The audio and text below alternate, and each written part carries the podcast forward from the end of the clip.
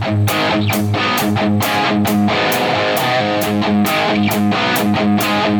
you.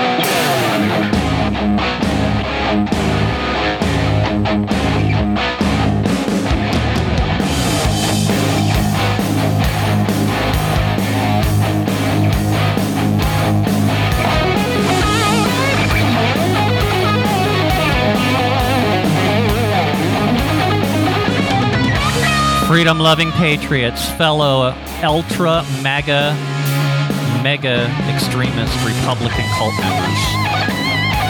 And yes, those clinging to their guns and Bibles. I'm your host, Becca Mari, along with Stella Padilla, and you're listening to Freedom Speak. Check out our website, freedomspeaknm.com, where you can click on the radio replay link and listen to playbacks of any of our previous shows, and also check out the resource page. You can get the podcast of this show on SoundCloud, Spotify, Stitcher, and Apple iTunes. Want to send us your questions and comments? Email us at becca at freedomspeaknm.com. And now you can listen and watch us live every Friday morning on our live stream on Facebook, Twitter, and Rumble from 9 a.m. to noon. And uh, the easiest way to get to that is to go to the website, freedomspeaknm.com, and click on the Rumble link. Rumble is my favorite platform.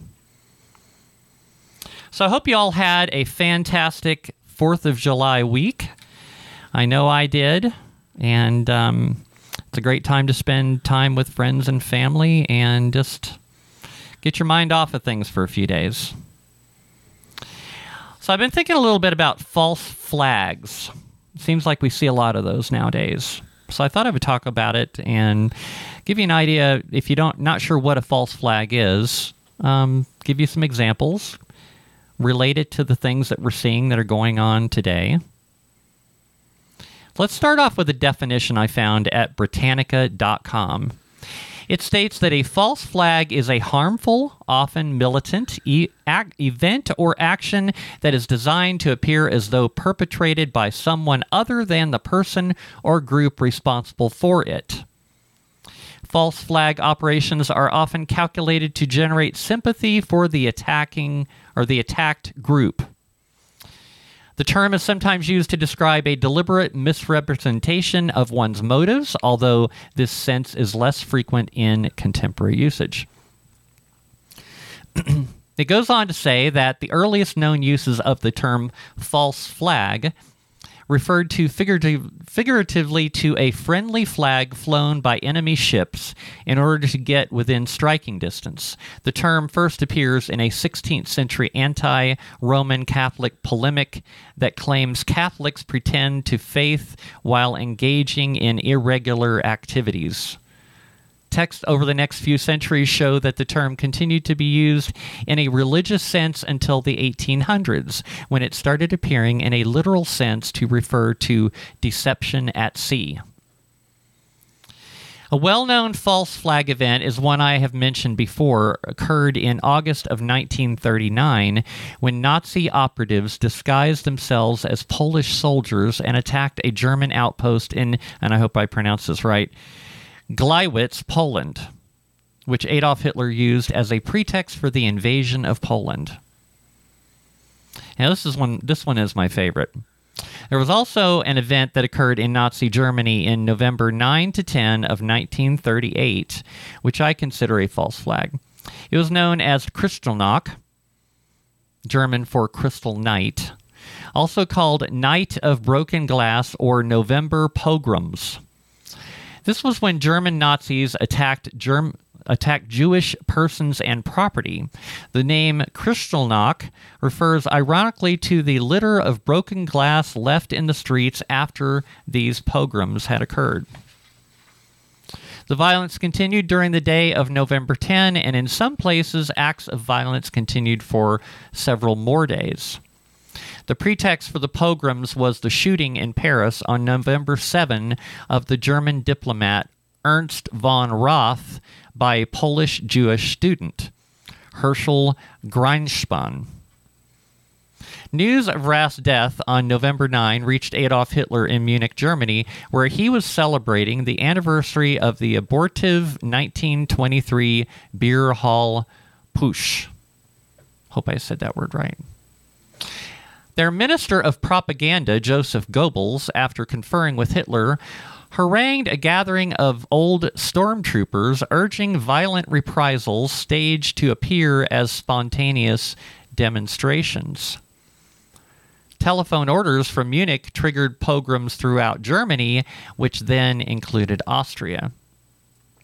Any of this sounding familiar? Just before midnight on November 9, Gestapo Chief Heinrich Muller sent a telegram to all police units informing them that in shortest order actions against Jews and especially their synagogues will take place in all of Germany. These are not to be inferred with, interfered with. Rather, the police were to arrest the victims. Fire companies stood by synagogues in flames with explicit instructions to let the buildings burn. They were to intervene only if a fire threatened adjacent Aryan properties. Does this sound familiar at all? Remember not too long ago when there were news reporters standing in f- front of buildings that were burning to the ground stating that it were it was mostly a peaceful protest. Do you remember that? The rioters weren't being arrested, the buildings weren't being put out. Do you think they learned some lessons from this Nazi Germany stuff? I'm just wondering. In two days and nights, more than a thousand synagogues were burned or otherwise damaged. Rioters, rioters ransacked and looted about 7,500 Jewish businesses, killed at least 91 Jews, and vandalized Jewish hospitals, homes, schools, and cemeteries. The attackers were often neighbors. Some 30,000 Jewish males aged 16 to 60 were arrested. To accommodate so many new prisoners, the concentration camps at Dachau, Buchenwald, and Sachsenhausen were expanded. After the pogrom ended, it was given an oddly poetic name, Kristallnacht, meaning crystal night or night of broken glass. This name symbolized the final shattering of Jewish existence in Germany. After Kristallnacht, the Nazi regime made Jewish survival in Germany impossible. The reason I felt it was important this week to review a little history is because I believe we have possibly witnessed false flag events in our own country. Some events I have suspicions, and others I am almost certain, due to actual evidence, that they are in fact false flags. I'll just name a few that come to mind. Some of these have been the topic of discussion of so called conspiracy theorists for years. 9 11, the January 6th insurrection, the scamdemic, Sandy Hook, the Boston Marathon bombing, the mass shooting in Las Vegas, George Floyd, Pearl Harbor. I believe at least some of these events were orchestrated to influence the public to be more dependent on government, government, promote fear and control, promote wars, and build a case for government gun control. There are some good questions about all these events, and when these questions are asked, people are often referred to as crazy, tin foil hat lunatics. Their reputations are ruined, and in some cases, they are attacked by the legal system with lawsuits. The First Amendment doesn't seem to matter. With 9 11, I think we can agree that something definitely collided with the two trade towers. But you have to question what's the odds of both buildings collapsing so perfectly falling at free fall speed, resembling exactly that of a controlled demolition. And what about Building 7, which was not hit by an airplane? It later fell in exactly the same perfect way. Do you remember any time in your lifetime a building collapsing in this way because it was on fire? I cannot recall a single time. After this happened, the Patriot Act was created and we went to war with Iraq the so called January 6th insurrection. in which radical, bloodthirsty MAGA Trump supporters apparently conspired to break in and take over the U.S. Capitol armed with only flags and signs. Multiple news networks to this day are saying that these MAGA extremists killed cops on that day. None of these claims are backed up by any evidence. The only people killed were Trump supporters.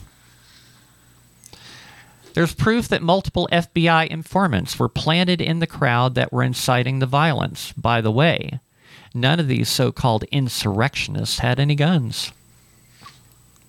After this happened, hundreds of otherwise law abiding citizens were rounded up and arrested, and the MAGA movement was made out to be a radical bunch of vigilantes.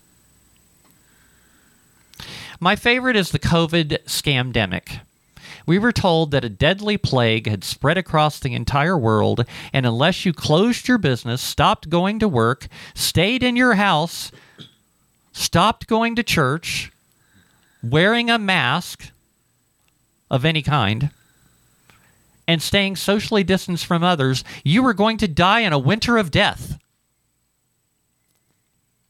All of this scared the crap out of almost anyone and they complied.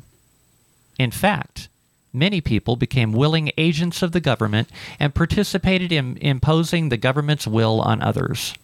Soon after, most people blindly, without question, stuck out their arm to have an experimental drug injected into them. There were plenty of people speaking out against what was going on and exposing the fraud being perpetrated on the world, including myself, but they were censored and canceled by a social and mainstream media under the direction of the government. We know that's a fact. Hundreds of thousands of people were denied life saving treatments, and others were given treatments to ensure their deaths. All for profits being made by hospitals, big pharma, and I'm sure politicians receiving kickbacks. People were made to believe this scam due to inflated death numbers, falsified medical studies, huge amounts of propaganda, and covered up information. the result of this? The trampling of constitutional rights was normalized, the population was reduced, and patriots were removed from the workforce. Then there are mass shootings such as Sandy Hook and, Bo- and the Boston Marathon. These events that actually did happen. There were, however, photos of some of the same victims at these events and others. Alex Jones exposed this and referred to them as crisis actors. For exposing this information, he was dragged into court and had his bank account totally drained.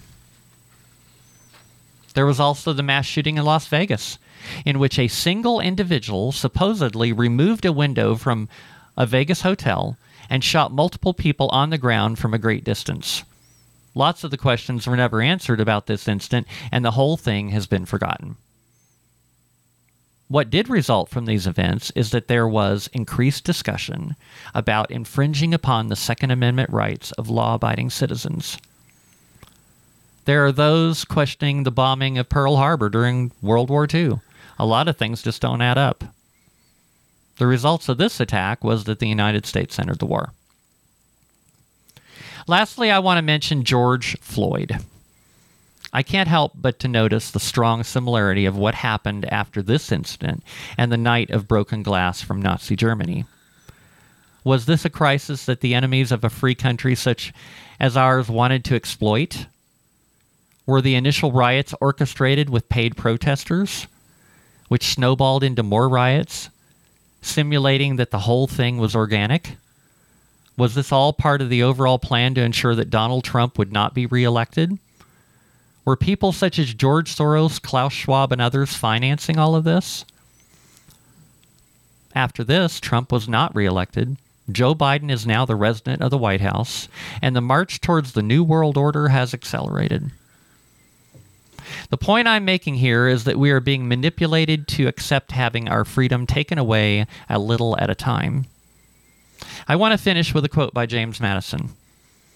I believe there are more instances of the abridgment of freedom of the people by gradual and silent encroachments by those in power than by violent and sudden usurpations. There you go. Stella, what do you think? All these red flags, and sometimes people just can't see them, or they overlook them, or they accept them. They're very accepting of them. Yeah, um, I don't think people. I think, like I've mentioned before, I think people are really busy living the American dream. Think it's turned into an American nightmare with inflation and everything that's going on. You know, all the sex trafficking of children and America being so deeply involved in it. It's turned into the American nightmare for me. Yeah, I agree. So I want to bring um, into our discussion our guest that we have in the studio with us, Jon Herr. Jon, you want to tell everybody a little bit about yourself? Good morning, and uh, Becca, thanks for having me this morning. Thank you. Um, yes, my name is Jon Herr. Um, I'm from Rio Rancho, from Sandoval County, and uh, I, I, appreciate participating in this. I've been a uh, lifelong um, citizen of New Mexico. Uh, I went to elementary school in Santa Fe, uh, junior high, high school in Taos, college in Las Cruces, and I've lived in uh, Rio Rancho, Albuquerque, uh, Sandoval County area for about 30 years. Um, one of the one of the reasons that I, I, I want to introduce myself is I'm running for uh, Sandoval County Commissioner District Two, and uh, I could really use your um, your support. But um, as far as the, the, red flags go, uh, one that hits kind of close home close to home for me is the um, the COVID pandemic, and um, I have some direct experience with it because my elderly mom was going through care at that time, and um, uh, we had a number of uh, nurses. We, we, had experience in the hospital at that time. You know, they do this very detailed screening when you went into the hospital and issue a mask to you, make sure you're not sick, going to uh, uh, contaminate anyone. And then you get escorted up to the room where your loved one is being kept, and you find out that you don't have to wear a mask. She doesn't have to wear a mask the nurses were lackadaisical about masks. And at the time, this was early before the vaccine was even really rolled out, um, they would um, clearly indicate that COVID was. It was real, but the fact was, many of the nurses had had it at least twice or three times. They just had to work through it, and they didn't see it as any particularly more dangerous disease. Um, I would also uh, elaborate in that they were often uh, wearing PPE that was very advanced, right? So they were wearing coverings, positive pressure suits, things like that to try to avoid being infected, and they were still getting infected. Mm-hmm. And um, I I could go on and on about this, but the long story is. Um, the fear was emphasized well above any sort of practical, real world thing that was going on, and um, and and I, I, should clarify, I did lose a friend, uh, two friends of mine to COVID. Um, they were very uh, extraneous circumstances. They both had uh, pre-existing conditions, and and it's it, it's it was a terrible loss. My mom, being ninety some years old, um, and uh, full disclosure, my mom and I took the vax. My mom was a retired nurse. She was an RN, and um, you know, uh, you pretty much do what the what you're told. If the government says this is a good thing to do, you go and do it. And I did it because I was concerned about infecting my mom. This is before we figured out that the vaccine did not prevent transmission. It did not even prevent infection. It didn't do really anything, and she uh, she didn't due to other circumstances, she didn't live that long to even get exposed to COVID. But um, anyway, I, I'm not sure where I'm going with this, other than. I think the fact that they terrorized everybody into saying, "Oh, you're going to kill your grandma because you know she's older and has some, you know some conditions," so people panicked and they, didn't want to kill their grandma. Uh, that that's absolutely true, and um, uh, my experience with that continues on with, uh, you know, she was in a care facility for some time. I, I, went over my hospital experience, but she was also in a care facility. And um, this was, like I said, this was at the very beginning of the, of the pandemic scare. Um, so she's in a care facility, and they have very strict COVID protocols. And So what would happen is if one patient tested positive, they didn't have to necessarily have patient or staff have symptoms. They would keep family members out for a minimum of two weeks. And if during that two week period someone else got infected, they keep you out another two weeks. And what became clear to me um, immediately is that um, the real vec- the real vector, the way the virus was getting into these facilities was through fully vaccinated staff members. It wasn't getting in through family. Family wasn't allowed in. Spike protein shedding. Yeah, it, it had nothing to do with. Um, with, the vaccine was not keeping the infections out because all the staff was required to be vaccinated, screened, and wear PPE, and none of that was effective. I'd also question, you know, um, the virus is so lethal and scary and and uh, uh, infectious, why weren't masks and PPE treated like biohazards? Why weren't they all incinerated instead of mm-hmm. being left to blow around on the street? You know, and people were lackadaisical. You know, I was a germaphobe before COVID came along. I've always used, um, you know, alcohol stuff on my hands and whatever, and I was always leery of, of, you know, I don't like being sick. Nobody does. But I found a lot of contradictions with the way I saw the public interacting with COVID. You know, we I'll give you one one very simple example. So we shared terminals, whether it was an ATM machine or a, or a credit card scanner, what at the grocery store. Yeah, or putting gas in your car. Gas in your car. Yeah. And factually, and anybody who's being honest will tell you that if you spray a disinfectant on something like that, if it's bleach water or some other advanced disinfectant, it takes minutes to destroy whatever's on there. I don't care if it's a virus or bacteria or what. You can't just wipe the terminal down and let the next person use it. Yeah, that's nonsense. But you know, we were I, doing that, right? And you know, I I remember. I remember, of course, I never wore a mask. I never got the jab. I, I never got any of that. I never, I never took any of it seriously. And I, and I had a guy ask me one time, "You don't really take this very seriously, do?" You? I says, "No, I don't." and I remember one time I went to uh, Walmart and they were wiping down all the carts before they were putting them away, wiping down the handles on the carts. I grabbed a cart out of the parking lot and I come in with it. Well, it's like, we haven't sanitized that. And yes, I don't care. And I rubbed the handle, rubbed it all over my face. I said, see, I don't care. And I walked on in. She's such a rebel. I, I, I am. And, and you know, I, I'm fine. And I got I got the Rona uh, once uh, back in let's see Jan- January of 2020. I got got the Rona. You were an early adopter. Yeah, and uh, I it just lingered on and on for weeks, and I treated it as if it was a cold, and which is good because I had been loading up on vitamin C and zinc and all of those things that actually are proper treatments for COVID because a cold is COVID, by the way. Um, this is just a different s- strain, okay? I went to the doctor finally after about five weeks. I had a friend said, you know, Becca, you should probably go to the doctor because this isn't going away. Because I, I had the cough and all that kind of stuff, and I and I had stuff oozing out of my eye sockets and everything. It was just really miserable. So I went to the doctor and he checked me out and he said, Well, he said, you know, I don't know. He said, I, I think, he said, I think you got some kind of um, respiratory infection of some kind. I said, Yeah. And uh, so he, he gave me a Z pack. I went home, continued the other things I was doing with the vitamin C and the zinc, took the Z pack. Two days later, I was fine.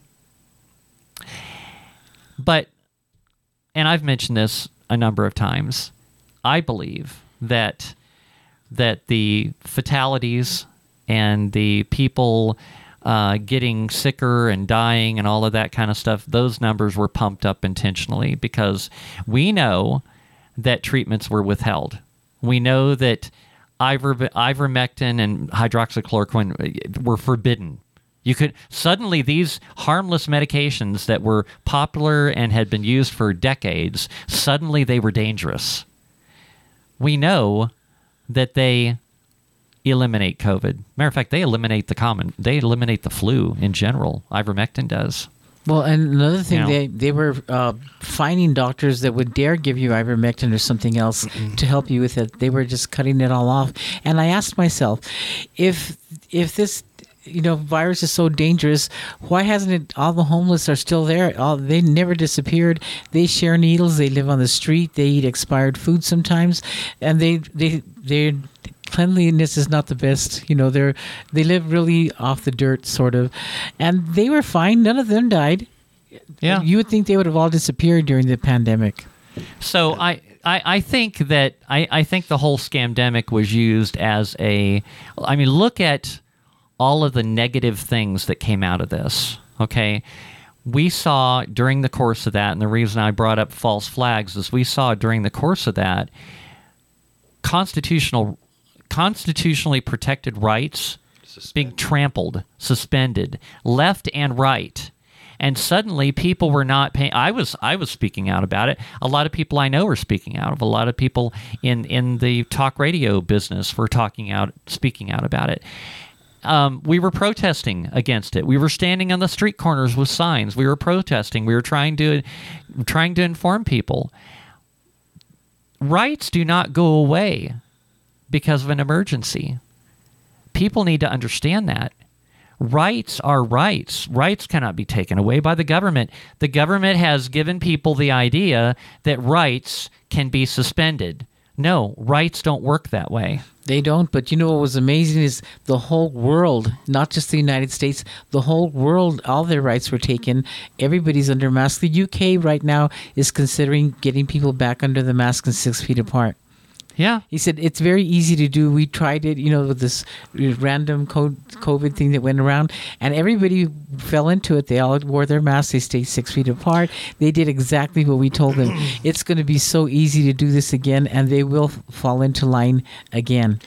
Well, and the the global aspect part of it was used as a as a lever against American citizens, right? So it would help people rationalize that. Well, it's not just the United States; it's Europe, it's everywhere, it's Australia, and some of those countries went really bananas and actually put their citizens in camps. Mm-hmm. We are fortunate that you know they our lawmakers, or if you want to call them that, they were reluctant to push that far, and maybe they couldn't, right? Maybe that would have been the breaking point. But factually, um, what really struck me, and you you mentioned it, uh, Becca, was the uh, top down control that was inflicted across. Uh, from from federal government to state government, locally in in where I live, I told you about the care facilities. Yeah, they had no um, control over what they were doing. They had no choice with. Go ahead and finish your thought. Oh, they had no choice. of uh, of changing their protocol for who could visit, who couldn't. So many people died alone. Many of the it's the sad elderly died alone because the rules were inflexible. So everybody, you're listening to Freedom Speak with Becca Mari and Stella. Um, we're going to take the break, and then after the break, we're going to talk a little bit about. Stella and I both went and saw that new movie, Sound of Freedom, and we got some comments to make about that. So don't go anywhere. We'll be right back.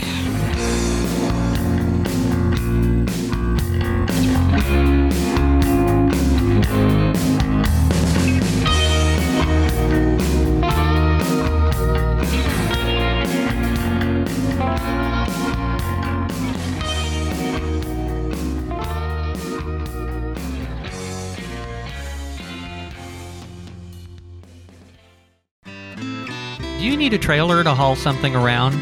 Check out my friends at JP Trailer Sales. They've been doing business in Albuquerque for seven years. Whether you're hauling cars, landscaping equipment, dirt, or your favorite off road toys, JP Trailers has the perfect trailer at a great price to fit your needs. They have open trailers and closed trailers and can even do special orders. You'll always receive great, friendly customer service, and no appointment is ever needed.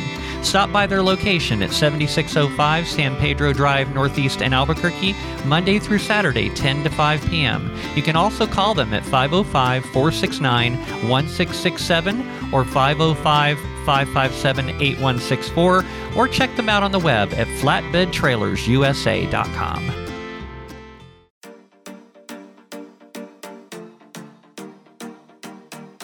Did you realize that our skin is the largest organ of the body?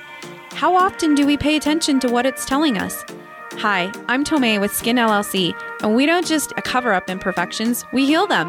Our skin, being the largest organ of the body, tells a story. Beauty and skin alike are often overlooked because we get overwhelmed with so much daily input. You can learn your own skin and beauty story through the customized treatments we provide, personalized just for you.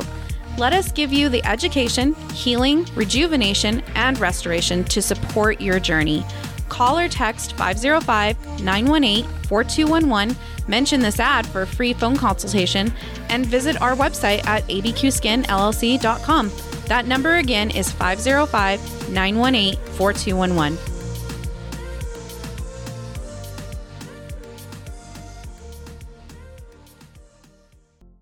Hi, I'm Dr. Karen Genter from High Desert Chiropractic and Wellness. For 27 years, I've been helping patients by gently treating the root cause of their health issues, not just symptoms. Treatments include various chiropractic techniques and therapies, such as electrical stimulation, ultrasound and intersegmental traction, or the roller table. Let's help you be your best self by helping you achieve optimal wellness and maintain it lifelong. Located at 5310 Homestead Road Northeast, call us at 505 292 2226. Would you like to advertise your business right here on Freedom Speak with Becca Mari and Stella? Get in on the ground floor with insanely low prices and become one of our preferred advertisers. Lots of fellow patriots would love to do business with you. All ads include free production of your commercial using your own voice or ours. Your ad will run on all of our live streams and podcasts on multiple platforms. Our audience is growing by the day. Send your info to Becca at freedomspeaknm.com to get started.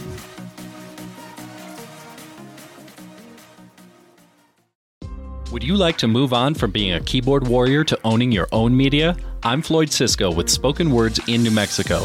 I can take your event to the next level by providing cameras, microphones, video switchers, and other hardware to turn your event into a professional production. See what I've done for others and what I can do for you at rumble.com slash spokenwords New Mexico. To get started, send me an email at spokenwords.nm at protonmail.com. Again, that's spokenwords.nm at protonmail.com.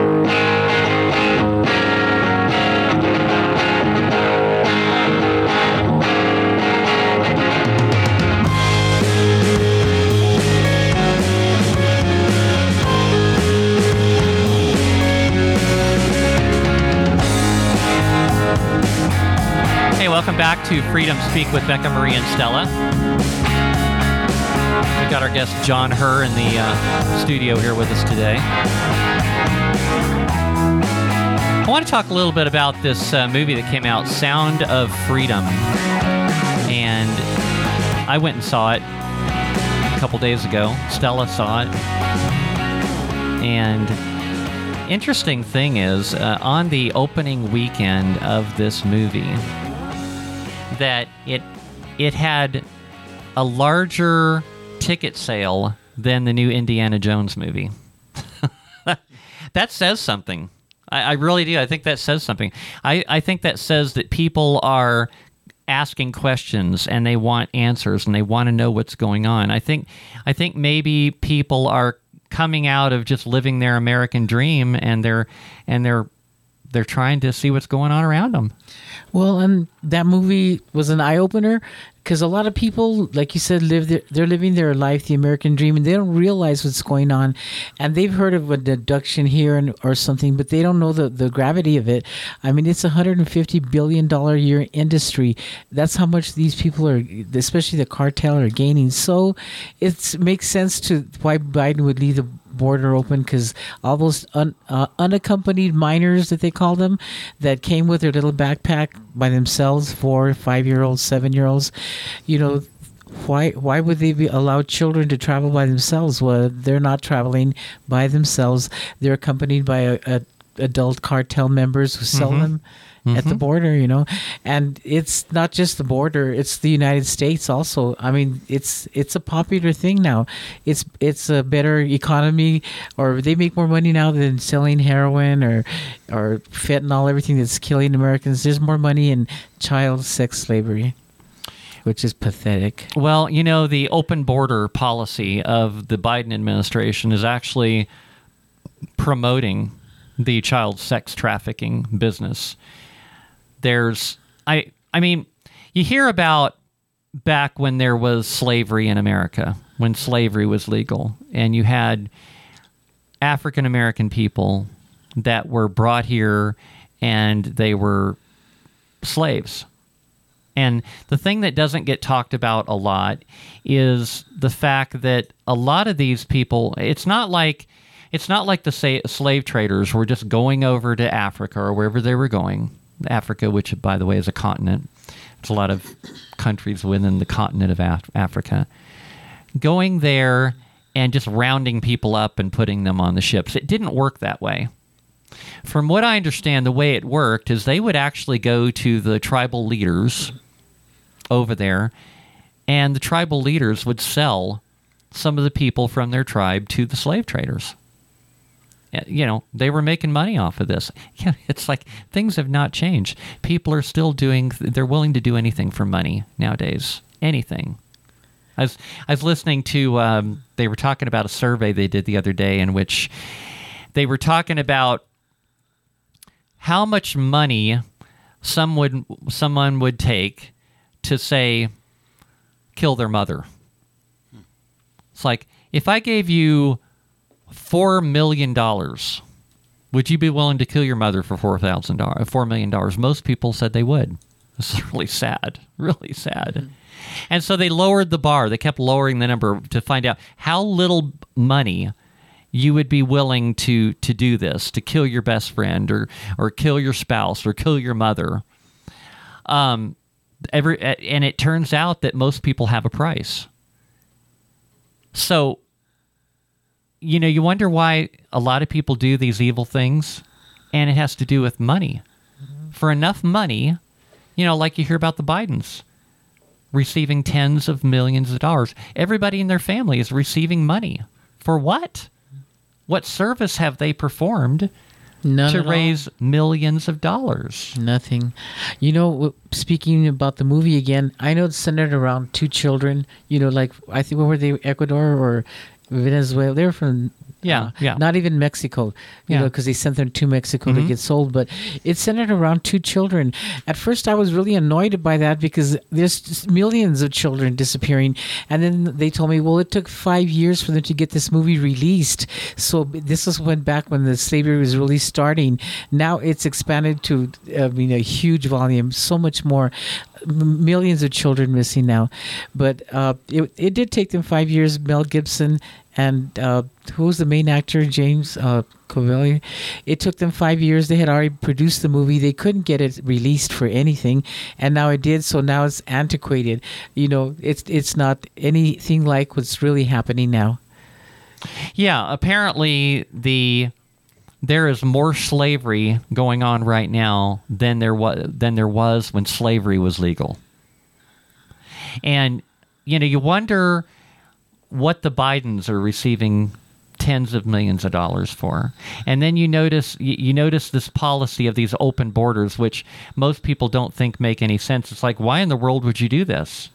Why would you open up the borders and then lie about it and allow all of these people to flood in? I mean, we're having, and you're encouraging this activity to go on more. You're actually produce, you're actually producing a market, is what you're doing. You're producing a market in which there is a demand because there's a lot of you know pedophiles out there that will spend large amounts of money for little children. You know what broke my heart is that uh, during the movie it said that the U.S. is the biggest consumer of this product of, of slavery. Yeah, yeah. How sick is that? So what Biden has done is he has produced a market. Mm-hmm. There's this huge market. Now I mentioned about how slavery, when it was legal, and African Americans were being brought over here. Africans were being brought over here, and they were being sold by their tribal leaders to the slave traders. Well, there are people in third world countries that are so incredibly desperate that remember how I said for enough money people would do things? Well, in in third world countries that price is much much lower. You know, you don't have to give them millions of dollars to get them to do something. It can be a, what we consider a pretty small amount of money to sell one of their children to one of these cartel members. Well, what about Like if you you said- because out of desperation. yeah Go ahead, like Jon. You, like you said, everyone has a price. yes. And that that's a very interesting thought experiment. It's more than a thought experiment, but it, it demonstrates how, um, well, um, how flexible our morals are, if there are any, right? Because people are willing to, like you said, murdering your mom would be like forbidden. You know, you remember that used to be those used to be fighting words. You'd say, Yeah. "You don't say anything about Yeah. my mom, ever." Yeah. But you know, now people are willing to do that for the almighty dollar, and uh, one of the moral or, or logical breakdowns to me is that people have equated dollars to wealth, and it's really not. There's so much money in circulation. They've print the printing press has run now for decades, and there's money everywhere, right? Like we like we alluded to with COVID. Um, people have a really high level of comfort in this country. They have a they have uh, disposable income uh, compared to other countries, right? It's all relative. yeah. Well, you know, the average home has two or three TVs, uh, two or three bedrooms. So we live pretty nice. It's pretty cozy. Um, so they do have money to disposable income to spend on things that they probably shouldn't, including uh, the child sex trade. And those perversions aren't anything new to me. Um, there's documentaries going back to the 70s, uh, 70s, 80s. That's when we started.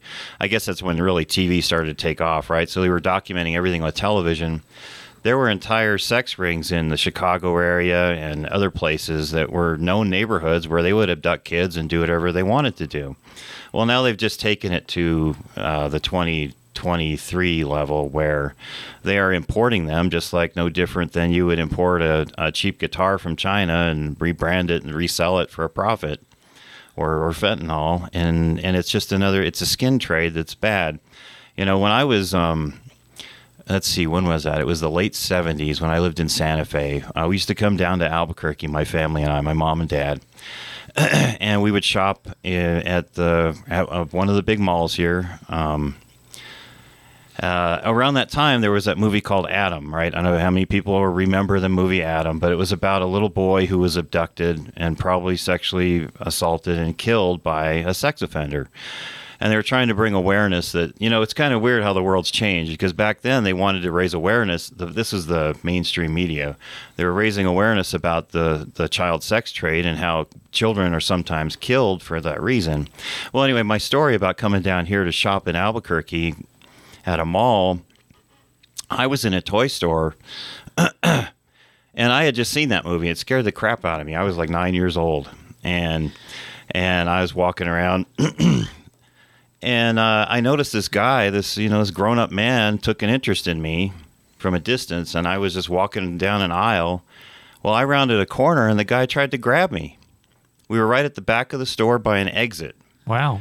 and I saw it coming, so I kind of jumped into the toys and like went around him, and he booked it out the front of the store. And I got away. I have, I mean, I don't know what would have happened if I wasn't paying attention because he could have just grabbed me and hopped out that exit. And it's just terrifying. And to see that, you know, that was a time when they went to, you know, malls to try to steal kids and probably elsewhere. I don't really know. But now they don't even have to do that. Now they can connect on a forum, they can connect on a cell phone, they can connect some way to a known trafficker, I assume. And it's being facilitated by this, by how lucrative it is and Well, I- open the borders are. That's true, and you know it's, it's become so easy to steal them because uh, every kid has a cell phone. He's always on it. Most kids can't cross the street without an app, you know, on the cell phone. So they they're always on there, and they're not aware of their surroundings. Their little mind is just melting into this cell phone, and they walk around looking at it all the time and don't even notice that somebody's stalking them or looking weirdly at them. You know? And you No. know my opinion on kids and smartphones. Yes, I know. Yeah. Well, and adults for that matter. You know, how many times you go to a restaurant and see two adults both on their phone?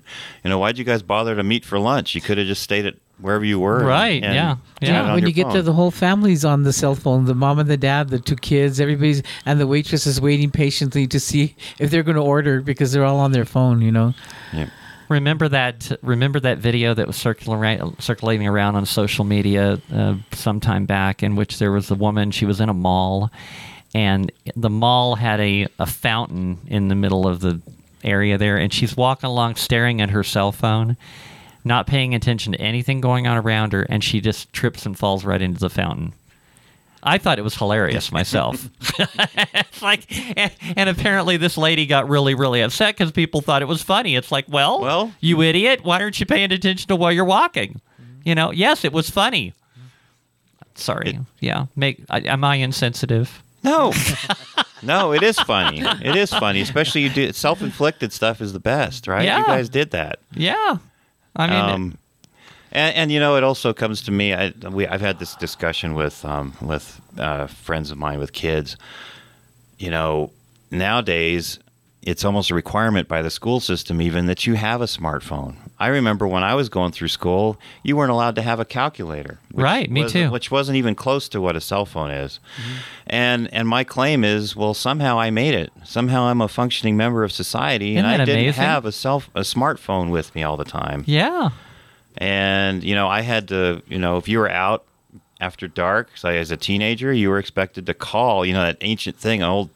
You have to go up to a phone and a payphone and actually call home to give you, you know, estimate of when you'd be around. Yeah. If yeah. you were out. Yeah. You know, and that was still rare. We also, and it's really going to date me, but you know, used to come home and have family dinners without phones at the table, right? So you know you had you had discussions some of them comfortable some of them not about what's going on in your life and and the world and i'm afraid that social aspect of families is just is damaged it's gone and and um, you really need to uh, um, need cell phone jammers in your house right so if you enter the house you should have to turn them off you know, I think there might be a market for that. I th- you've given me an idea for the home jammer. You've yep. given me an idea for a business idea. Parents can say, "Okay, it's dinner time. Everybody at the table." And they push a button. Cell phones are deactivated. Yep. I love it. Well, you had a video one time that showed what happened when they tried that. They oh, I know. Cell phones away. And this, oh, they lost their minds. They were yeah, they couldn't even eat. And they were a little ting came on. They go, "Well, I just want to see who texted." And she said, "No." The mother said, "No, we're gonna have dinner." And she, the teenager, was just standing there like, and she couldn't stand it. They had locked it in a cookie jar so nobody could get it. Huh? She went and then she smashed it. That little girl, it's like, and ran and wow. yeah. These kids have some problems. They have control. Yeah. Pa- parents are afraid to be parents nowadays. They want to be their friends, and they don't believe in discipline or correcting them in any way. That Dr. Spock is something I don't have. Not I'm Mr. Not, Spock, but yeah, Dr. Not, Spock. Yeah, yeah, not Mr. Spock. Not Mr. the guy Spock, with the pointy ears. No, Star Trek's yeah. a great show. Yeah. That's different from raising your kids. Yes. But I believe it was Dr. Spock who said you're not supposed to jam, damage their ego or whatever. And I'm paraphrasing. I don't claim to under, be an expert in that. But um, that's been proven to be a fallacy that, that kids do look for direction. They do look for discipline. They look for boundaries. And they seek that out into the, you know, uh, they actually respect that. They respect that. They need that. So, yeah. and I, I do have some experience with this. My my parents um, were both foster kid foster parents in the state of New Mexico back from the 80s on up. And at one point, they were recognized as one of the uh, outstanding foster families in, in northern New Mexico. If I could find the footage, it was there's they were interviewed by I believe it was Channel 13 back in the day. But anyway. Um, those are the things that a lot of the foster kids would come out of environments that where they had no discipline. This is before cell phones, but they were allowed to run amok. And when my parents would come down on them uh, for any sort of behavior, they would just love it. You know, it, it would blow them away. And that was something my parents explained to me was, yeah, kids long for boundaries. They want to know where they are, and, they will test them, right? So it gave me a view on what, how I behaved as a teenager too. It's like, oh well, yeah, I guess that's what I was up to. But um, yeah, it.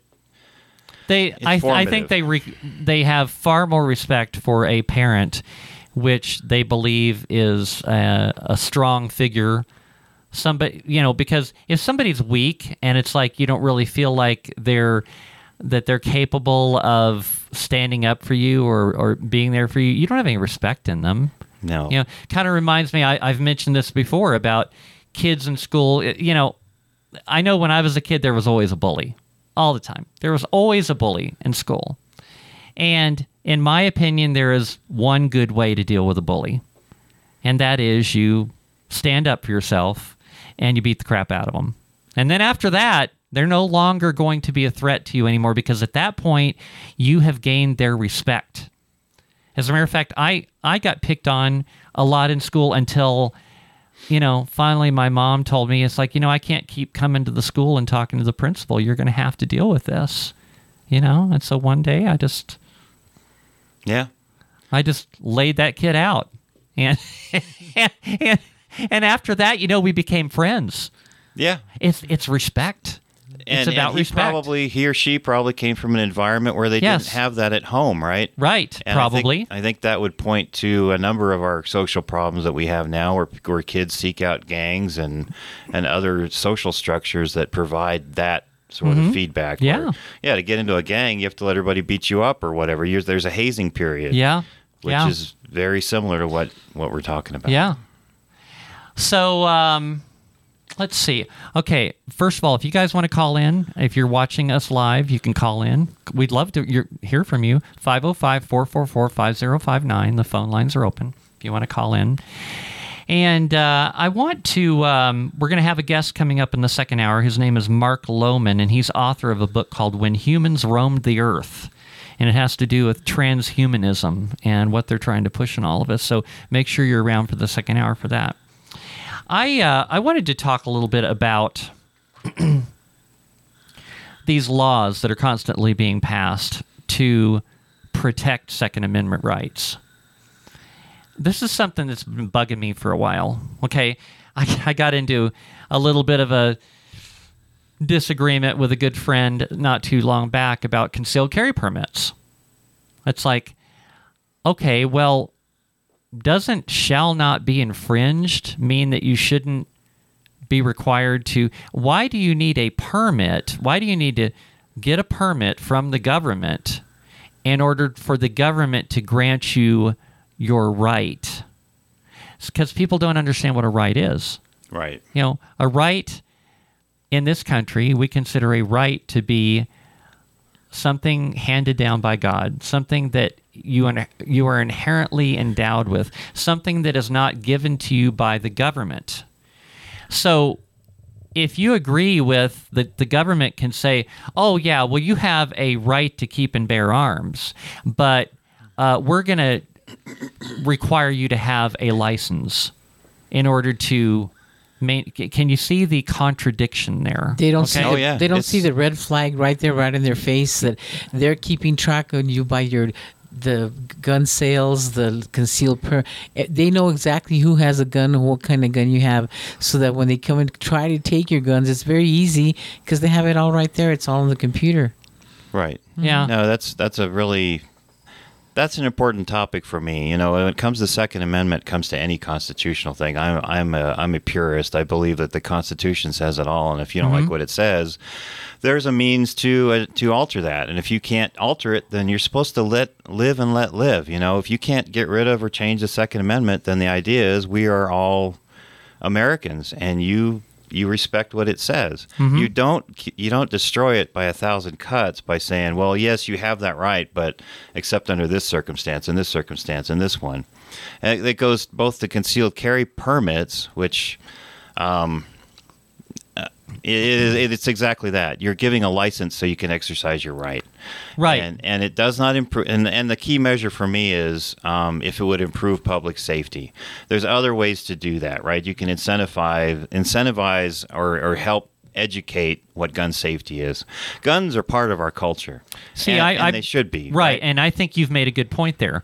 I think there are things that government can do, but at the same time, they have to honor the fact that these that your right to keep and bear arms shall not be infringed. So whatever they do cannot in any way resemble infringement. Exactly. There there are a number of things that they can do to enhance safety, but it cannot involve violating the right. Constitution. Cannot involve violating a right. Now, conservative politicians, they will, and I don't think they have thought about this in the way I'm thinking about this. Basically, by passing laws to protect your rights, which you already have, which are not supposed to be infringed upon, you are, in effect, converting a right into a privilege. A conditional privilege. Yep. So what happens later on? Let's say, okay, so um, they have these concealed carry permits. Okay, I mean there are aspects of of the concealed carry permit process which are good things like firearm safety training. I I'm all for firearms tra- safety training, but I am not for requiring firearms safety training in order to Exercise exercise your right. Okay, that is a violation of your right. There, uh, I'm sure there must be other ways to incentivize people to get firearms safety training without infringing upon rights. So, another thing is is about they're passing all these laws. They're like they're passing um, open. They're passing constitutional carry states. Various different states around the country are doing that. Okay, what they are doing is they are opening up the door.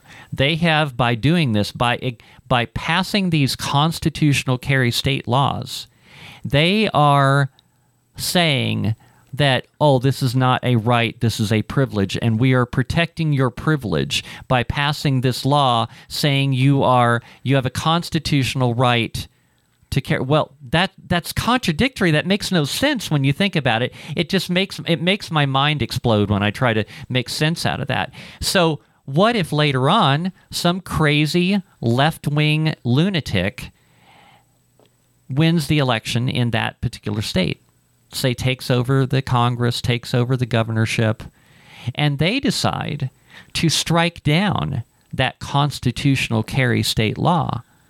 Well, since your right has been converted into a privilege, they strike down that law, and guess what? Guns are banned in that state. You're back to fighting for your constitutional rights again in a big way, right? Like in a said. huge way, in a much bigger way than before. Because you've opened the door, like they said mm-hmm. in Star Wars, it's a trap. Instead you- of, yeah, instead of how they should have done it from the beginning, saying, "No, I'm sorry, this is a right. You have no authority to put any kind of infringement upon this whatsoever." If they would have gone around it that way, say, "No, no, you can't pass this law because it's unconstitutional." Right.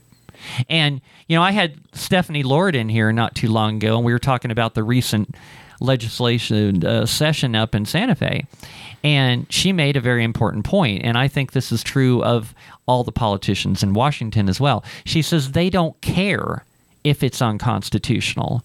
Their attitude, and they have told me this, is that, well, if if you don't like it, you can sue us. You can take us to court later on. It's like there are no consequences for these politicians violating their oath, and that's what it all comes down to. Yeah, you've touched on a very uh, key thing for me, and the politicians have conf- have figured out that there are zero consequences for zero. them if they willingly. So if I willingly break a law, if I willingly do something malicious, it's I'm strung up, right? I could go to jail forever. I don't care what the offense is. Yeah. If they willingly subvert the Constitution by passing a law that is without question unconstitutional, they even tell you it is. There should be there severe consequences. But there aren't any, and they've figured that out. Yeah. There should the, be... only, the only consequence for them is that they wouldn't get elected again. That's their worst consequence. Right. But the way the media provides cover for them and everything, they've done they've done you know good work and that's not true. It's I hard the, to expose. I think the consequence should be that they should immediately be thrown out of office Absolutely. for violating their oath. Because you did violate your oath. You violated your oath. We know it. So and the, and if and, and if it goes and if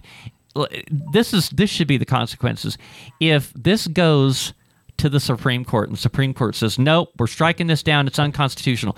The politician that sponsored that, that bill sponsored that bill should, should immediately be thrown out of office. Yes, and how do we? So how do we do that? Is my question. How do we make that happen? Because you need other lawmakers to have the same mindset, or should we ever have a constitutional convention or something, there should be a provision put in that says if you do this, this is what happens to you. You Good cannot. Grief. Yeah, we wouldn't have any politicians in New Mexico. No, that was the case. well, that would be a good thing. Case. That'd be a great thing. Yep.